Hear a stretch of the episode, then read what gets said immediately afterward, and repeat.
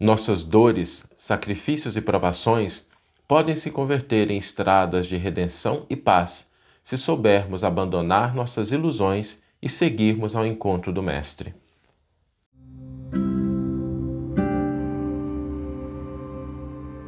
Você está ouvindo o podcast O Evangelho por Emmanuel, um podcast dedicado à interpretação e ao estudo da Boa Nova de Jesus através da contribuição do benfeitor Emmanuel.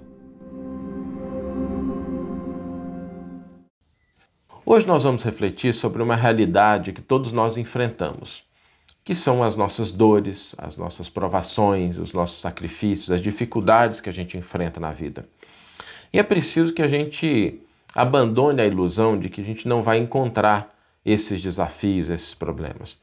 Durante muito tempo, ah, se pensou que a conquista da espiritualidade real ela era alcançada através do afastamento do mundo. Né? E a gente criou mosteiros, nada contra os mosteiros, mas esse afastamento do mundo, a gente não está lidando com a vida no dia a dia, a gente tem algumas, alguns exercícios superficiais, né? de práticas exteriores, que isso significaria conquista de valores espirituais. Mas a verdade é que esse não é o exemplo do Cristo, porque Jesus foi ao encontro do mundo. Jesus interagiu com as pessoas. Jesus ofertou-se e, em função disso, teve que carregar uma cruz no final da sua existência.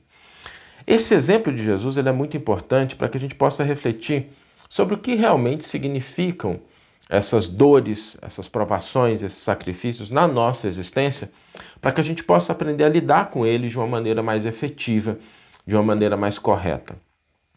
Em primeiro lugar, a gente precisa se lembrar sempre de que só existe dor, sacrifício provações se a gente está no mundo, se a gente está interagindo com as pessoas. Né?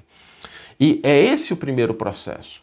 Que a gente busque interagir, que a gente busque ir para o mundo, que a gente busque estar contribuindo com alguma coisa porque já dizia o ditado, né? Se a gente não quer ter nenhum problema, basta a gente não fazer nada, não dizer nada, não ser nada, aí não vai ter problema nenhum.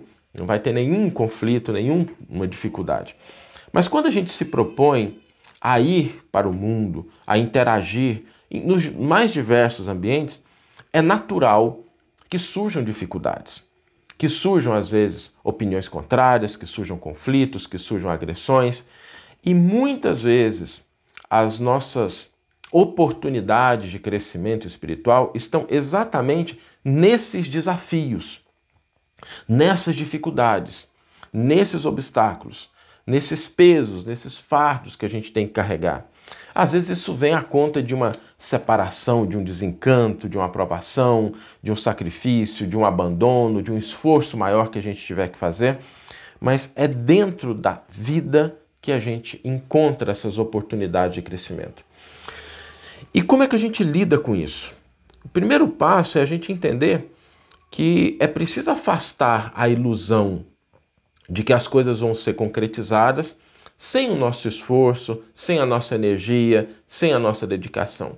Não existe conquista espiritual sem esforço, sem dedicação, sem energia. Nem as conquistas do mundo, elas ocorrem sem essa contribuição, né? sem a nossa dose de suor, de esforço, de energia. E quando Jesus dá o exemplo da sua cruz, Jesus tem uma frase muito bonita que ele diz assim: Se alguém quer ser meu discípulo, negue-se a si mesmo, tome a sua cruz e siga-me. Nesse, nessa pequena frase do Cristo, né, é pequena em tamanho, mas é grande em profundidade, estão ali esses três elementos. Né, para que a gente possa primeiro abandonar a ilusão.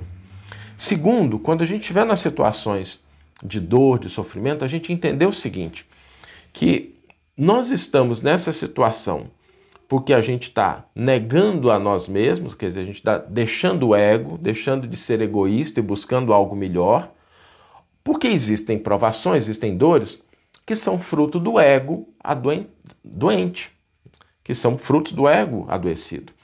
Às vezes as pessoas sofrem pelo egoísmo, às vezes as pessoas sofrem pelo orgulho, às vezes as pessoas sofrem pela vaidade, sofrem pela rebeldia.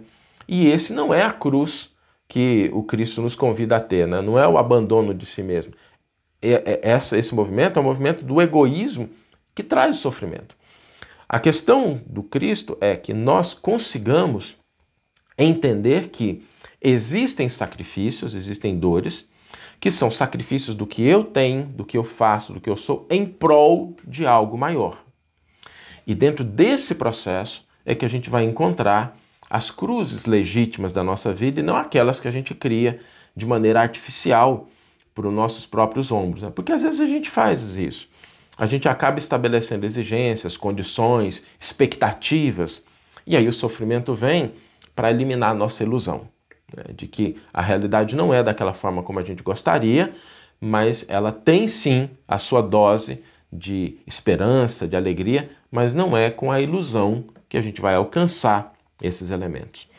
E outro aspecto importante é que a gente entenda que quando Jesus nos convida a colocar a cruz, ele nos convida a caminhar também. Jesus, quando carrega a sua cruz, ele a converte no maior símbolo de fé existente na humanidade. Se a gente vê o sinal de uma cruz hoje, seja de qual denominação religiosa a gente for, a gente tem um impacto. Né? Porque aquele símbolo, aquela cruz que Jesus carregou, se converteu em um símbolo de fé, um símbolo de esperança para milhões de pessoas, um símbolo de confiança, um símbolo de despertar espiritual. Então, as nossas dores, nossos sacrifícios, as nossas provações, devem ser essas cruzes que nós carregamos entendendo o propósito, buscando refletir o que é que isso está trazendo de benefício, de crescimento espiritual para mim e para o próximo. Para que a gente não caia no equívoco de achar que basta sofrer. Não é sofrer, é servir e crescer. Não é exclusivamente o sofrimento que redime espiritualmente. É o crescimento que a gente tem a partir das experiências da vida. E essas, esse crescimento ele vem naquilo que nós agregamos para o nosso fortalecimento e para o crescimento das outras pessoas. Às vezes a gente passa por isso. Às vezes a gente começa a desenvolver atividades, a gente começa a desenvolver propósitos, a gente começa a mudar de comportamento e às vezes a incompreensão chega. A cruz aí não é ceder à incompreensão, é trabalhar mais, é servir mais, é auxiliar mais, é contribuir mais para que o mundo se torne um local melhor. Então, entender, fazendo um pequeno resumo aqui, né? entender como lidar com as nossas dores, sacrifícios e provações significa, primeiro, abandonar a ilusão. Segundo, entender que não basta sofrer. É preciso que aquela experiência traga algo de crescimento, para nós e para o próximo.